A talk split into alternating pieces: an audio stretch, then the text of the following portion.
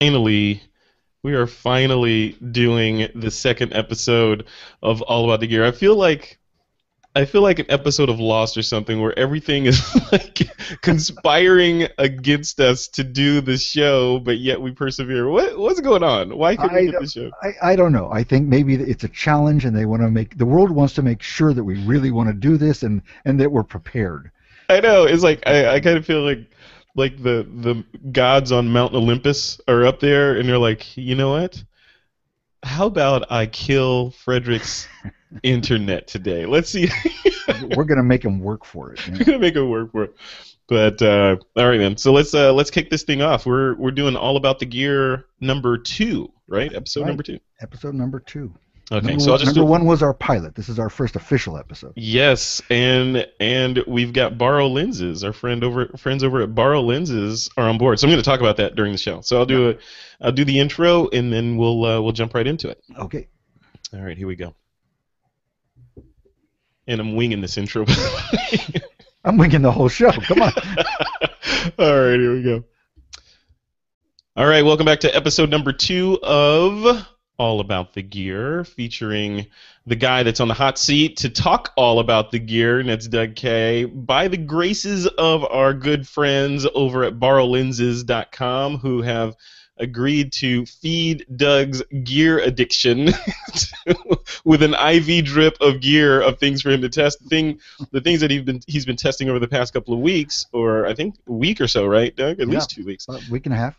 Yeah, has been uh, some gear that most of us don't own and may not own, and that's um, some of the Leica equipment that we're going to talk about. So we're going to dive into Leica in general, um, and what's the mystique about Leica, and does it make sense for you to be forking over that much money, and how much is that much money? All that stuff. So we're going to talk about that in this episode of All About the Gear. Doug Kaye is here. So Doug, let's just jump right into it. What do you have? What do you have this week to play with?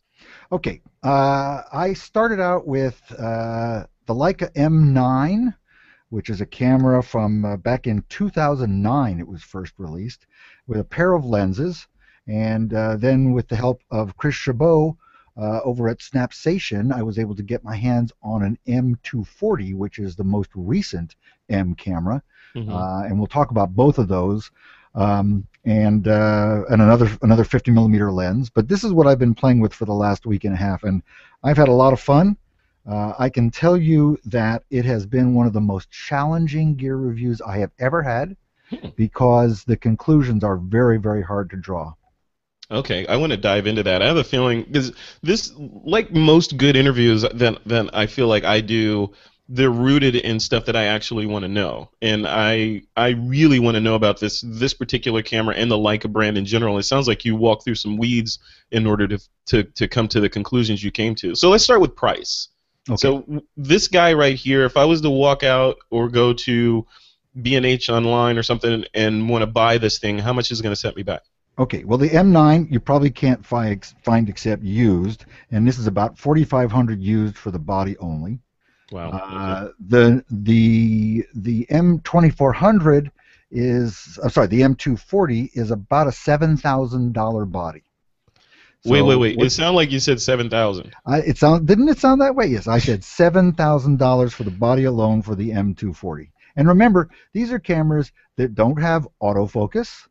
Uh, they don't have a whole sorts of things that you come to expect in most cameras, even point and shoots. But seven grand, and by the way, you can't actually get one from B&H. It's going to be back ordered for as long as six months. Now, is is that price just an exercise in marketing price perception, where you just you know you price it really high, and then only certain people that want the cachet of having been able to afford that and showing it at parties and photographer events would you know sort of benefit from that? Is that Well, this is that you have hit on the, the overall important point of this show, perhaps, and we're going to get probably hate mail from both sides. I'm predicting more mail on this show than perhaps anything we've done on Twip before.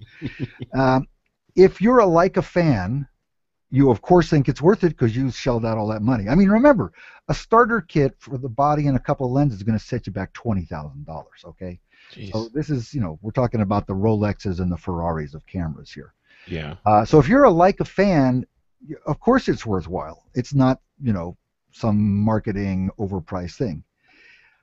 for a lot of people who would disagree with that, said the stuff is way overpriced and you're basically paying Rolex prices for a watch that's no more accurate than a Timex. Yeah. Um, so that's you know sort of what we'll be talking about uh, through the course of the review. But it is the for those who want to be able to turn off the show and you know go back to work. Here's the bottom line: uh, the lenses are extraordinary. They are among the best lenses I've ever used. The bodies are a pain in the ass, um, but the combination of lenses and bodies give you a look that I don't think you can get with much other gear that's out there. Okay, so what what is that? What's that look? You know, I want to get into the pain in the ass stuff, you know, and, and understand that. But what's the when you say when you say the quality of the glass, you know, or the, the quality of the, the images that you get out of that glass is different. What am I going to see different side by side with you know that camera with this with M9 with equivalent glass on a you know another mirrorless type camera? Well, that's that's a really good question, and there's something to consider, and that is lens sharpness is independent of the sensor. Okay, the the when a lens is sharp, it's going to be sharp on every sensor.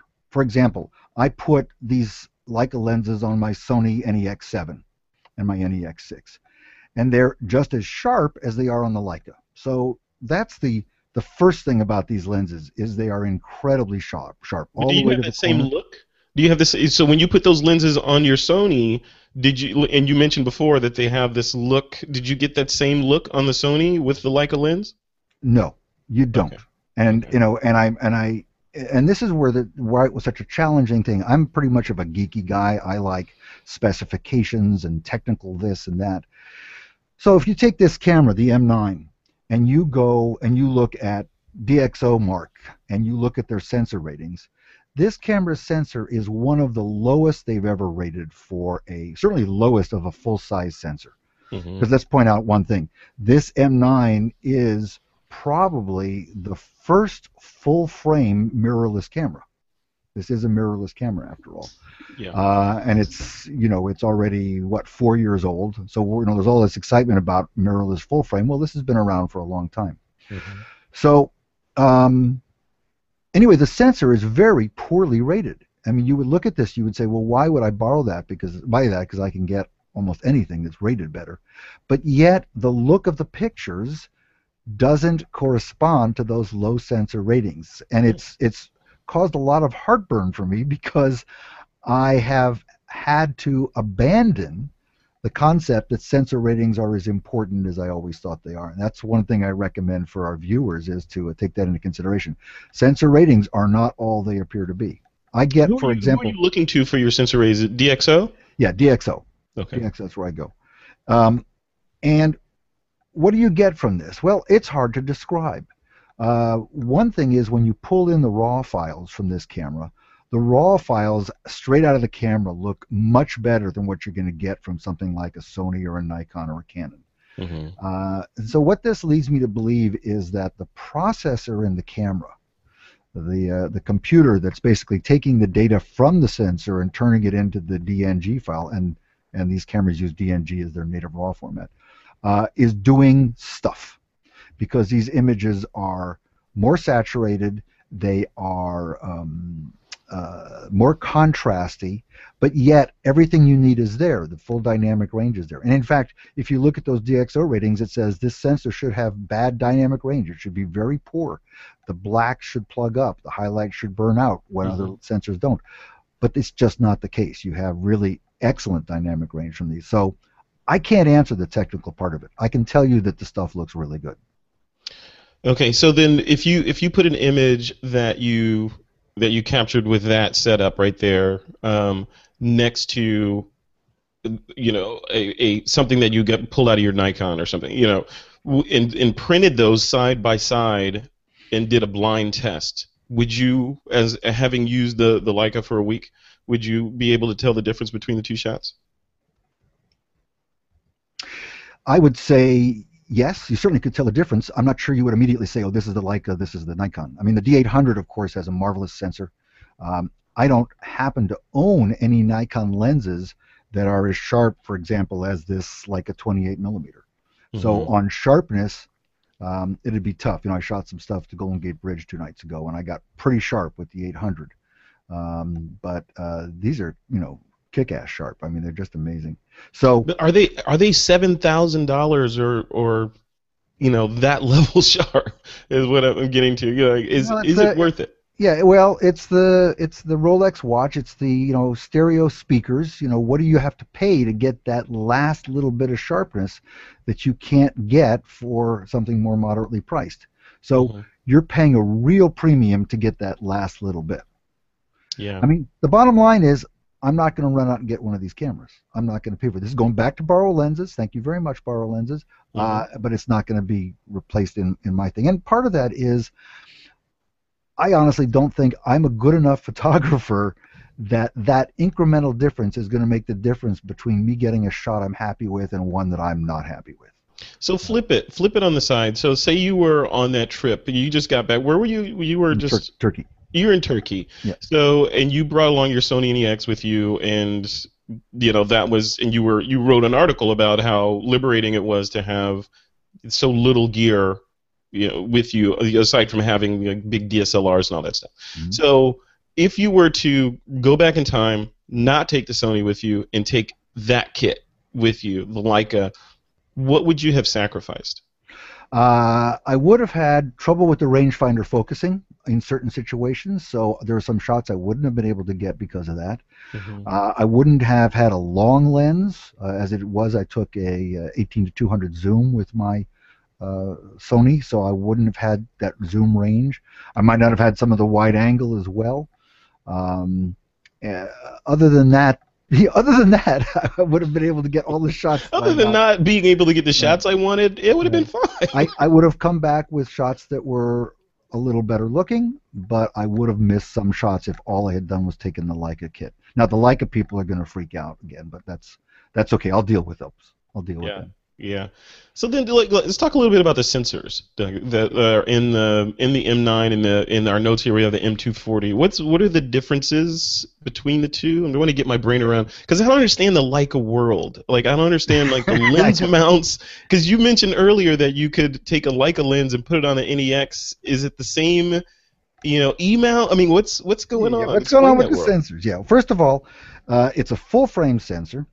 Uh, the M9 and the M9P, which succeeded it, are about 18.5 megapixels, uh, made by Kodak. They're CCD sensors, which isn't important, but it's an interesting thing, as you'll see in a minute. Mhm. Um, as I said, they're they're rated low by DxOMark, so don't even worry about that. They're one of those um, systems that does not have the anti-aliasing filter on the front. Mhm. And whereas on the Nikon D800E, uh, I can't really tell the difference myself between the 800E and the 800 that does have the anti-aliasing filter. My guess is that not having it on this camera makes a difference in sharpness simply because the lenses are so, so damn sharp. Okay. Um, uh, the ISO is interesting. This thing ha- sort of uh, th- this first camera, the um, the M9, you sort of don't want to go above ISO 800. It gets pretty noisy, and of course, Mhm. When you have a real sharp lens, the noise starts to defeat the purpose of having the sharp lens. Uh, the 240, which we'll talk about in a second, goes up another stop and a half or even two stops. Uh, it's a much better camera in terms of noise. So people are shooting with those at 1600 or 3200 and getting away with it. And again, some of the glass is real, real fast, so that helps a lot too. So that's sort of it on the sensors. Well, let me jump ahead and tell you a little bit about the 240 sensors here. Um, that sensor, what they did is they switched to the um, uh, the CMOS sensor, which caused a lot of consternation, but they did a good job. And the 240 also has a 24 megapixel sensor instead of 18 and a half. So it's up there in that, you know, you know what's now, what's now the middle range of sensors. It used to be the high range, right? But Right, it's it's pretty right. good. And um, uh, you know, it's I- the the 240 definitely has a better sensor. And since you you can't get either one of them, you can't buy an M9 new and you can't buy a 240 new.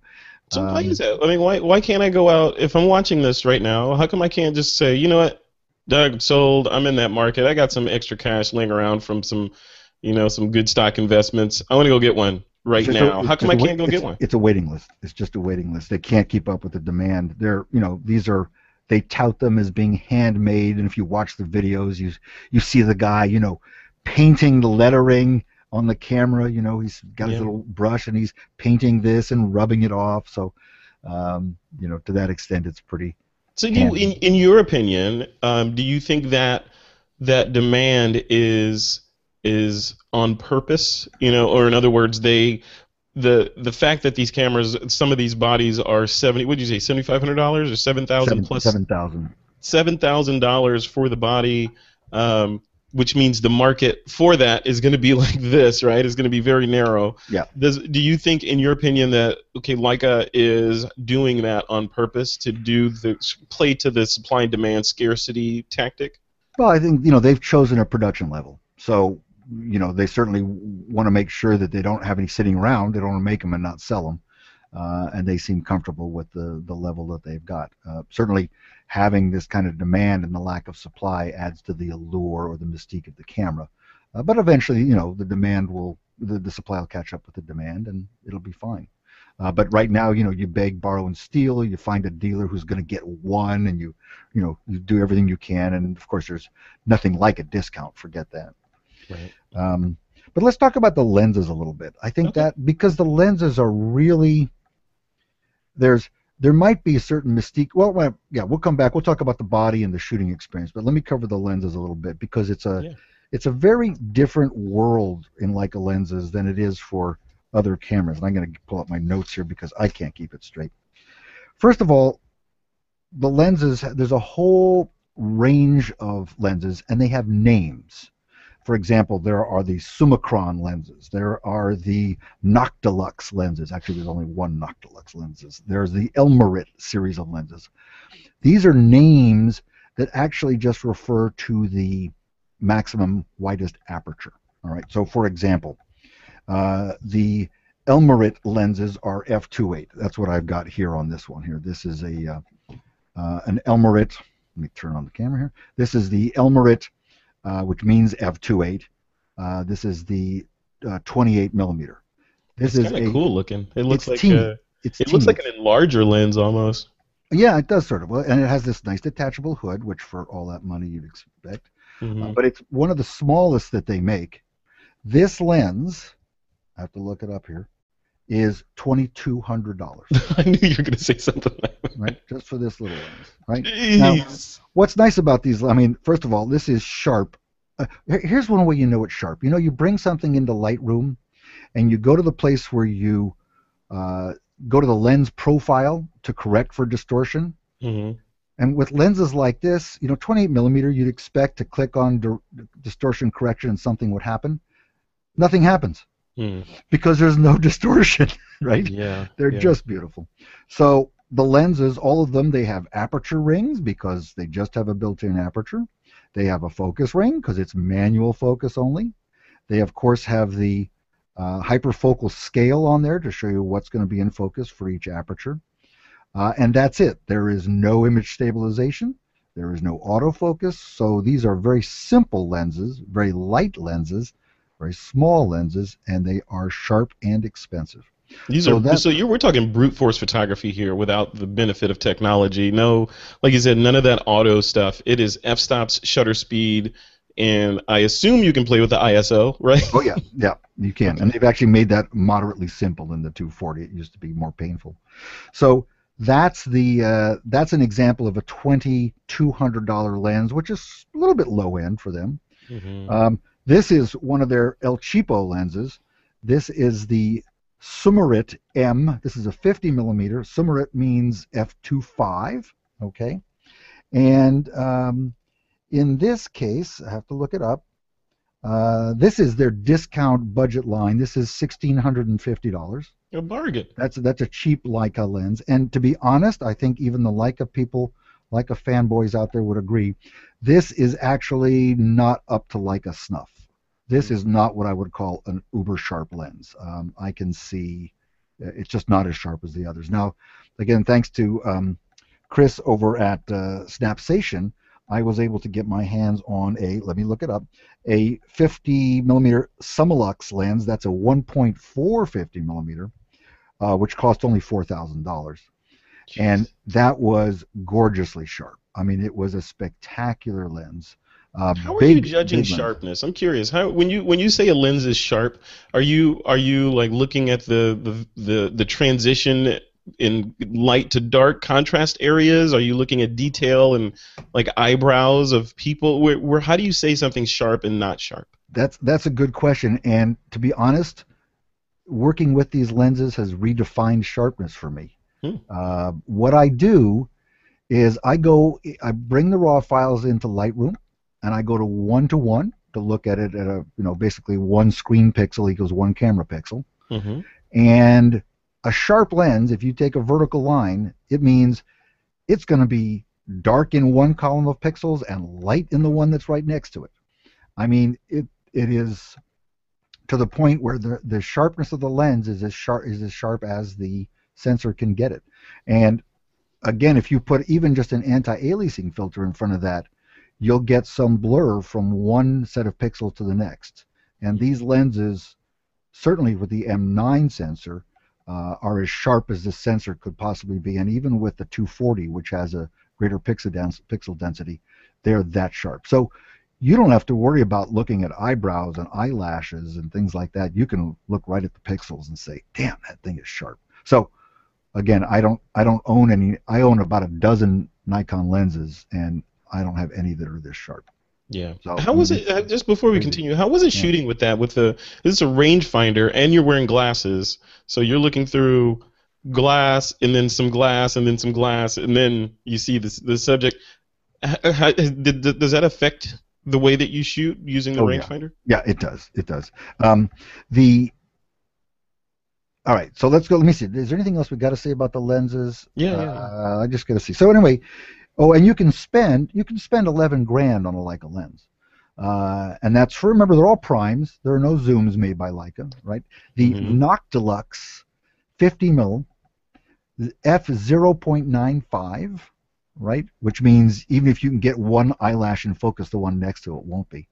Um, that is a eleven thousand dollar lens. All right, and it's Yeah. huge. It's huge because if you think about it, f zero zero point nine five to get that much light into a full frame sensor means you've got some pretty wide glass on the front of that thing. And that's just a lens. That's just a lens, yeah. Yeah, that's a car. Yeah. That's just. I don't even. For all I know, I haven't. I haven't actually touched one. You know, for all I know, you pay a a thousand dollars just for the case that it comes in. I don't know. wow. Um, but remember that the lenses are small because they don't have image stabilization.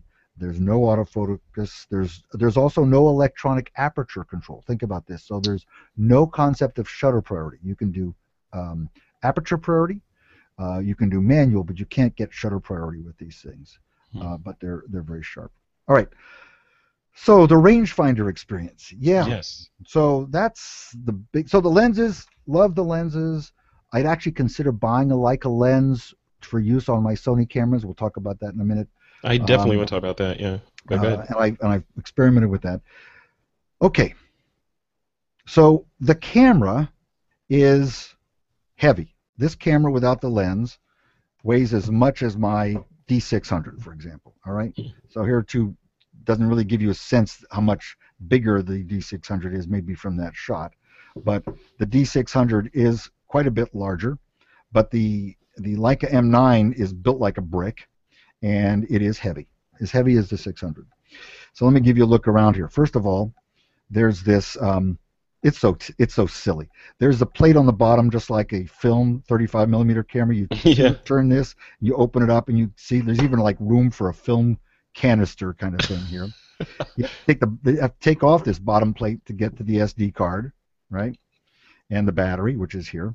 Well, you gotta you gotta remove that plate to change Yeah. to. Yeah, you got to take this plate off and, and drop it and lose it before you can get to the SD card that's in there. Tell me there's a USB port on there somewhere. Uh, there's a USB port on there somewhere right here, Okay, good. Right. which, yeah, there's the USB port tucked away in a little thing, if you, if you can see that. Um, okay, let's just look at it real quickly. On the back, there's a the M9 has a crappy LCD. The 240 has a much better LCD. Um, Uh, it has very primitive menus, but they're good enough because the camera's primitive to begin with. You have a viewfinder for the rangefinder, no diopter control, so that's a problem. It means I have to wear my glasses. I can't Oh, take them wow, off, okay. right? Has a standard hot shoe. It has an aperture dial, which includes uh, a um, an automatic setting. Uh, that'll give you essentially um, uh, aperture priority mode. Uh, Wait, that's an a- wait. Is that an aperture dial or a shutter speed dial? it's a shutter speed dial. Sorry, it's a shutter speed dial with one option that says, "Let the camera pick the shutter speed in order to give you aperture priority." Right. Okay. So you set the aperture for that. Um, and then of course you've got off, um, single shot, continuous shooting, and uh, self timer. And I love this thing, which is the release cable is you know like from the old film days where you screw in a physical. Uh, you know, I still cable- have cable some of those, those little Yeah, plunger yeah. things, right? Right, right. So they, you know, they had to do that, right? Yeah. Uh, the M9 says M9 on the front. Let me do it that way. It says M9 on the front. Uh, the M9P, they took this off. They took off the M9. They took off the famous red Leica dot. Um, who knows why? Um, there's a flash. I haven't used it. Uh, and then there's this little lever here, and we'll talk about that in a second. The uh, optical, the rangefinder, and that is it. Okay. Wow. All right. So the rangefinder experience. So the rangefinder is a split image, which means as you focus the lens, um, there's a little cam in the lens that tells the body what's going on, and that will cause the rangefinder to simulate the focus of the lens, not in terms of the overall view, but in terms of this split image. So you basically have a center area in the viewfinder where you you shift the focus, and it has two things that are split horizontally. You line them up. So you you, find some vertical part of your image, vertical line or something, and you focus until the two, the upper and the lower parts are lined up, and then you're in focus. It's very accurate, uh, but it's not easy to use uh, because there are so many situations for me now. I've experienced manually manual focus for years in old Nikon Fs and things like that. Um, I think I'm fairly good at it, but even after a week of shooting with this, I had troubles. You, um, there are many situations like let's say you have a horizontal, horizontally repeating pattern. Mhm. So as you shift this, you're not sure if you're lined up on the right repeat, the repeating object or not. Right. Uh, there are times you're trying to focus on a texture. You can't focus on a texture because you can't discern them in the viewfinder. Um, there are tricks, you know, you can turn the camera sideways for that horizontal problem. There are things you can do, but there are times when this is a difficult camera to focus. Now, the rangefinder, the Leica people will say that's a plus, right? They they want the whole process of taking a picture to be more deliberate, and there's something to be said about that. But the fact is, focusing with a rangefinder is never going to be quite as good, let's say, as peak focusing, manual peak focusing on the Sony. So when I pop these lenses on the Sony, I get a much better manual focusing system. yeah. Um, the What about composition, Doug? What about the the the the parallax or whatever between what you see through the rangefinder and what the lens is actually taking a photo of? Yeah, they're compensating for that. So any any lens that is 28 millimeters or tighter, you can see through the rangefinder viewfinder. So you can either you either go full, look at the whole rangefinder frame for 28 millimeters, or for uh, tighter lenses, you know, like the 50, you use lines that are superimposed uh, in the viewfinder, and that works just fine. So Okay. if you go wider than 28 uh, with this camera, the M9, you you have no choice. You're stuck. Uh, with the 240, you have the option of going to an add-on electronic viewfinder, and we can talk about that too. But Hmm. um, which is an, a, a necessary evil, I think, with that camera, at least in some cases. But that's only So- on the 240 though, right? Only on the 240, right? Okay. So um, that's the challenge. I have no problem with the rangefinder. It's nice and bright. I like being able to see things well. Um, you know, there's a problem with mirrorless cameras like the Sony and the Olympus and so forth, which is when you stop them down, it actually stops down the light to the viewfinder as Mhm. well. People don't think about that much.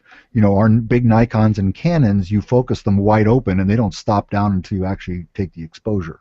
Right. Well, of course, the same is true with the rangefinder. You're not looking through the lens, so you can stop the lens down all you want. You can take, in fact, here's a great one. You can take this camera, you can put the lens cap on the camera, right? And you can go out and take a whole, the equivalent of a whole roll of pictures. You'll think you did great. You get back, you've got nothing because you're not looking through the lens, Yeah. right? And you don't realize that. So the And you actually did that by accident. That's what you're saying. I did not, but, but I, I thought about what might happen, and, and I know people for whom that has been the case. So anyway, Wow. as you say, take the lens cap off. Yes, always. it helps. Light light entering the sensor actually helps. Yeah. So anyway, I'm not a rangefinder fan. I, you know, if they had put a diopter adjustment here on the viewfinder, I might have been able to, you know, push my glasses up to my forehead and gotten in closer. But because I'm slightly back with my eye, I can't see the full 28 millimeter frame. I have to, you know, look from side to side. You know, I've got to Oh, do this, you know, this, and turn it. You know, oh, I'm seeing the right side. I'm seeing the left side. Oh, that would drive me crazy. that kind of crap. You know. So Would it would it be better, Doug, if it had like a the semi-electronic viewfinder, kind of like what the the Fuji X100S has, where it's actually doing some heads-up data in there? Yeah, uh, and that's what the two the 240 has. The 240 took the Olympus viewfinder, the one I think is from the Pen cameras, and they literally used that viewfinder. Um, and you can buy the Olympus. They don't make the Olympus version anymore, but you can buy them used on eBay, or you can buy the Leica uh, equivalent. It's the exact same thing for a few hundred dollars more. So there's an answer to your earlier question, right? About do they mark these things up? Yeah. That viewfinder gives you focus peaking. It gives you the ability to see the the the full view through the lens, including the wider angle lenses. So it's important for wide angle. Uh, it gives you the focus peaking, as I said. So it's better, but it's a it's a pretty crappy viewfinder in terms of number of pixels, graininess of image, and so forth. You can you can compose, but you certainly can't appreciate your shots. And you do get some information in there as well. You get more data. In this Without that, in the M9, for example, all you see is your shutter speed and your exposure compensation. That's it. So, Yeah, yeah. I think as as I look at this and I'm listening to you and I'm, I'm running these numbers in my head, and but you know, and then I'm also running that past the fact that there's been a lot of really good photographers that swear by Leica, you know, and and have created work beyond what I'll ever dream of creating with those kinds of cameras. So I'm trying to reconcile like that and my techno lust for the mirrorless cameras of today with all these crazy bells and whistles and all that stuff in there.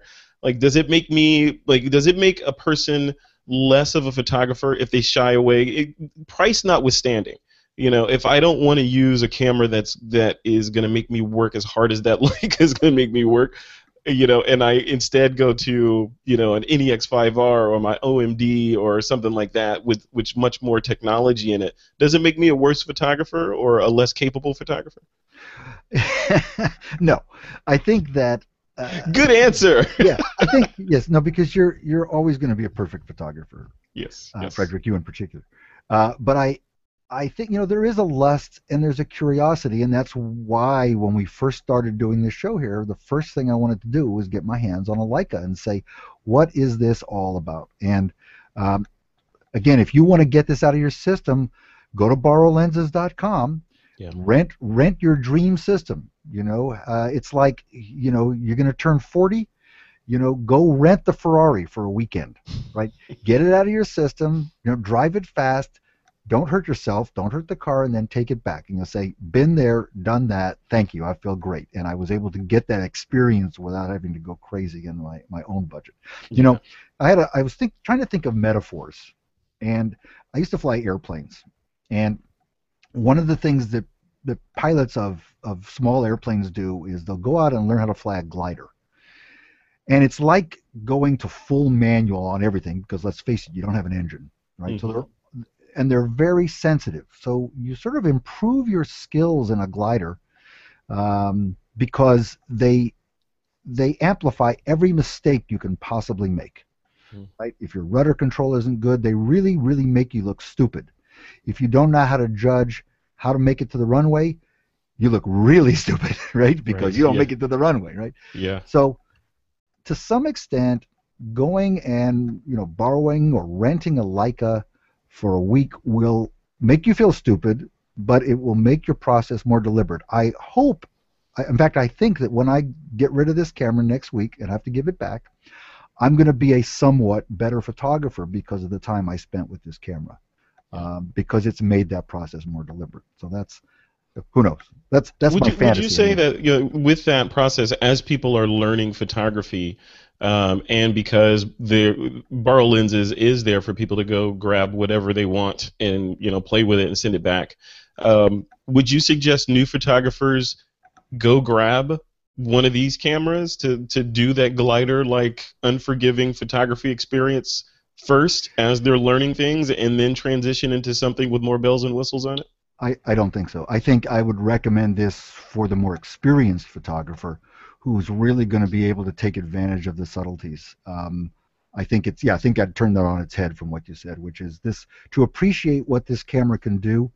Um, I think you need to be a better and better photographer. And as I said at the top of the show, the reason that I'm not going to go out and drop twenty thousand dollars on Leica gear, other than the fact that I don't have twenty thousand dollars to drop on Leica gear, Yeah. is um, I'm not sure I'm a good enough photographer for this to really make enough of a difference. So um, if you you know if you're ready for the challenge and you think you're good enough that you're going to see the difference, you know, get your hands on one. Yeah. Well, look, look, I want to get back to that that mount that you were talking about because you sort of teased that you were swapping lenses back and forth. How are you able to do that? Yeah. Oh, I have to do one more thing first though. Mhm. I hope you can hear this. I hear a little wait a click. Oh, hang on a second. Why is? Oh, I see. I got to turn the aperture here. Hang on. It sounds like film. Doesn't that? This is the wildest thing. So it sounds like Shutter and Film Advance, doesn't it? Yeah. What they're doing is they're recocking the shutter, but they have, I swear, they have gone to all that trouble to make it sound like a film camera. Now, the 240 doesn't do that. The 240 doesn't have that sound, but I, I, I put that up and I took my first picture. I said, you got to be kidding.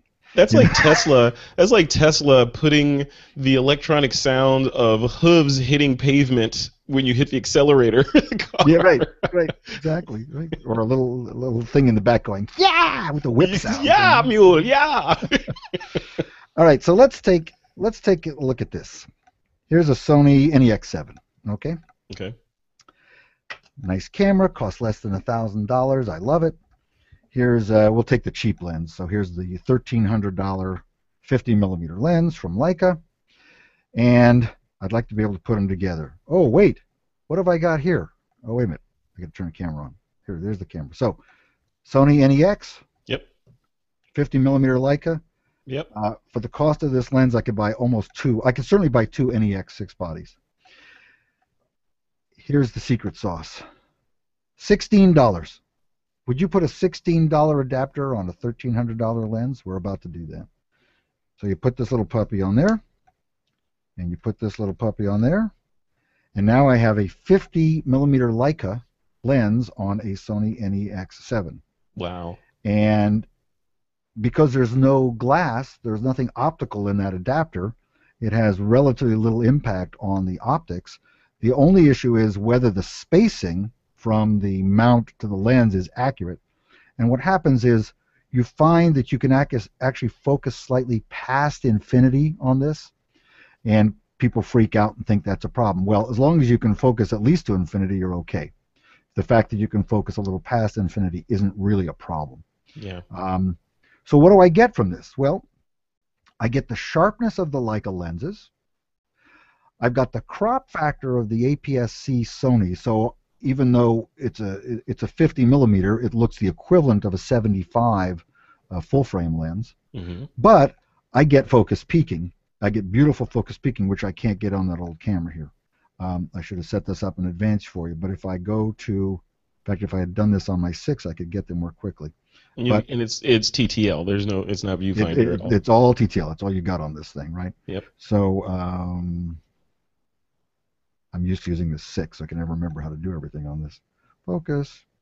No, we won't worry about it. But the fact is that you get the beautiful focus peaking that you're used to uh, from Sony or Olympus or anybody who's got that in their cameras right now. So with a little sixteen dollar adapter, you throw it on there, and then you just get that on what Amazon or something. What Amazon, made from China, sold and shipped by Amazon. I mean, it even came with a different brand name that it was sold under, right? I mean, it's got, you know, I, I think it's one company that makes three different brands or something like that. Yeah. But you know, I read the reviews, but it works fine, absolutely fine. The lens is firm; it doesn't wobble. It worked all, with all three lenses that I tried.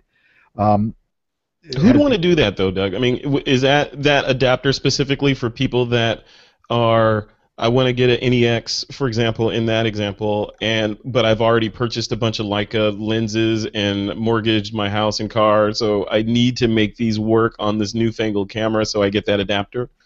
Well, there are a couple of things. First of all, you know, Zeiss is starting to come out with good lenses for these smaller cameras.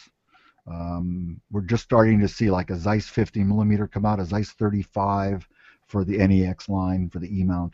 Um, Zeiss and Leica are sort of the classic competitors. They're both German companies. Uh, Leica's always been a bit more expensive and then probably a little bit better for those who care. But um, before we had the Zeiss choices, if you wanted really sharp glass, you had to go to this combination. You had to go to Leica lenses with uh, an adapter and a Sony body. If, for example, I mean, I might actually get not this particular combination, but I might get a, a, a 50 millimeter um, f1.4 lens uh, out from Leica and put it on this because it would be gorgeously sharp. It would be beautiful. It would look like a 75, Yeah. and um, it would be if I wanted to later on step up to Leica bodies. Uh, that would be a way to do it. And remember, the Leica body with the same lens is going to give me a very different look than what the Sony gives me. That's um, again, we can come up with adjectives all day long for what Yeah. it is, but um, and you know someday, someday maybe Leica's going to come out with an M mount body that gives me uh, focus peaking in the viewfinder. I mean, if there was a built-in electronic viewfinder on a Leica body, you couldn't you couldn't make enough of those cameras, even Really? at seven or eight thousand dollars. People Would you buy them. one? I I would probably buy that camera Huh. uh, at that point uh, if it had a good built-in EVF. Um, but it has to be good. You know, next week we're going to be reviewing the uh, the Fuji uh, X240, right? I wanted to see that review. Well, Right, actually, so- I'll be participating. You'll be participating in it, right? So we're going to review this. Uh, this I'm sorry, not X240. It's the X100S. Excuse me Yes. for getting all my numbers wrong. Yes. Uh, X100S, which has probably the best electronic viewfinder I've ever seen. So That's a camera that I have been lusting after for like six months, and I still lust after. So we'll see. You know, I- and that thing that thing is in high demand as well, right? I mean, when I went to go get mine, uh, unsuccessfully, obviously, uh, you couldn't get it anywhere. I, w- I went into Sammy's in San Francisco, and they were like, "Oh, really? You and everybody else wants that camera?" and it's and it's been out for like five, or four or five months. So that's Yes. Yeah. yeah, So, I, don't, um, I don't get it. So we'll we'll take a look at that. We're going to do that review next. But anyway, so this combination is going to give me, um, you know, uh, the sharpest combination I can get on this camera that I know of anyway. And I have not tested some of the new Zeiss lenses, so I'm not 100% sure if they're any worse. Um, and it is a path for the person who thinks they might want to go to a Leica body in the future. That's the advantage. Okay, it's a gateway drug. exactly, exactly. I could not have come up with a better metaphor than that. It's what I do. You know. Right. So uh, let me just see if there anything anything else that's important to say about these things. Uh, like I said, it's it's much more of a deliberate process in the photography, and that helps a lot. It's that glider experience again. Yeah. Uh, the rangefinder can be very focusing. The camera, of course, is extremely unobtrusive. So Chris Chabot from Snapstation. By the way, let's let's put a plug in for Snapstation. If you're a photographer and you want to make some money and you want to find clients, go to snapstation.com. How's that for a plug? We'll do that. Love for it. Chris. A, a, Snapstation.com. good a good friend of, of uh, this week in photo. Um, it's unobtrusive. So here we're walking around the UC Berkeley campus, Chris and I. I've got a little Leica around my neck. He's got a Canon 1DX, right, with a with a 24 to 70, big camera, big lens. And we're walking around, and these two women come up. They want someone to take their iPhone picture, right? Of course. So who do they ask? They don't ask the guy with the little cheapy Leica. They ask the guy with the big Canon, right? So Chris is taking the picture of the women uh, because he gets asked, but I get to take the picture of the women with the Leica. So I get I come home with the picture. So that's a clue right there. Yeah. Um, the metering in both the 9 and the 240 is pretty bad. I'm not impressed with the metering at all. Um, how does it? How do you? Meter? What does that What does that look like? What's the It's experience? got, you know, it's got, uh, you know, your typical metering like you have SLR. It's it's through the lens, hmm uh, but it's just a, not a very sophisticated algorithm. You know, you can easily fool it with backlight. Um, if you you know if you move the camera a little to one side or the other, it swings wildly in terms of exposure. So I ended up getting my best shots shots with manual exposure, and I think a lot of Leica shooters did the same thing. Yeah. Um, uh, and uh, and there's not there's not a lot of long glass available from Leica. I mean, the longest Leica lens is a 90 millimeter. There are other people who make M mount lenses that go longer than that. So you're not going, you're not taking that body out birding or to Africa to a safari to get a, you know, a shot across the tundra of a lion or anything, right? Uh, you know, I'm sure there are people who do. They have longer longer lenses from other manufacturers, uh, but also a lot of Leica people say, "I'm not taking my camera out in the desert." You know, you know, I don't no, I don't want to put it to that kind of a risk. You're like, what are you kidding me? You know how much really. this thing costs? What do you mean? Go take pictures exactly. of it. Uh, let's talk a little bit about the 240 while I'm looking at my notes here. Um, uh, it's got it's got better controls because, uh, for example, exposure compensation is much easier to get to than it is on the nine. Uh, I like the sensor. The, the camera's even quieter, higher ISO on the 240. We talked about that. It's got video, but it's pretty crappy video, so I wouldn't bother with that. And and who takes an M9 or sorry, a, a Leica M camera out to do video? I mean, does that make any sense at all? Doesn't make sense. No, no, I don't think so. Uh, the metering's a little better in that. Um, boy, I almost had a, uh, another metaphor. You know, the the uh, the mind is willing, but the body is weak. Whatever that phrase is. Well, the lenses are great. own, yeah. The lens, yeah, right. The lenses are weak, but are great, but the body is weak. So what Uh, what's your what what what's the bottom line of the for this camera? I mean, we you've said that yeah, go rent it, you know that kind of thing. But give me give me two bottom lines if you can do that. The bottom Uh, line for the person that is, you know, like you and I, just the average person that likes photography and and likes you know to geek out on the tech and that kind of thing. Right. Is this a must-have? And then the second bottom line is if money is no object, you know, you you are you're flush and you're looking for the best it's you know the best that, that money can buy because you're going to sit it on your counter when your when your friends come by for cocktails and you want them to be impressed is this the camera for them Okay. If you're going to do street photography, if you're going to do even portraits, as long as you're not doing sports or action, where I think a rangefinder is a challenge, um, this makes this makes a great camera. Again, if money is no object. It is if you want to do if you still if money is no object and you're going to do those things like action photography, this is a great second camera or first camera depending on your perspective. If you have like a lust, if this is you know if you're the kind of guy who buys a Rolex watch, um, or the woman who buys a Rolex watch, let's be fair about that. Mhm. Uh, this is something that you should try. You should get it out of your system, uh, and you know you should go rent one from Borrow Lenses and try it, because you will never be satisfied until you do. Uh, as much as we've tried to do a good job in this review of explaining what the Leica experience is like, we failed.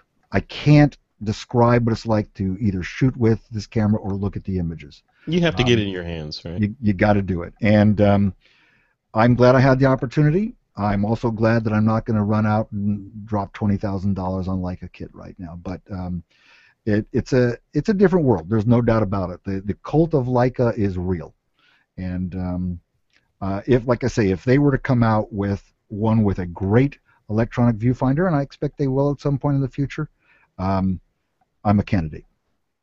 Yeah, it, but but you know when you say at some point in the future, at the same, it, it's not like everyone else is standing still. I mean, you've got Olympus and Sony and Panasonic and Nikon and Canon. All these guys are innovating, hopefully, and doing cool stuff.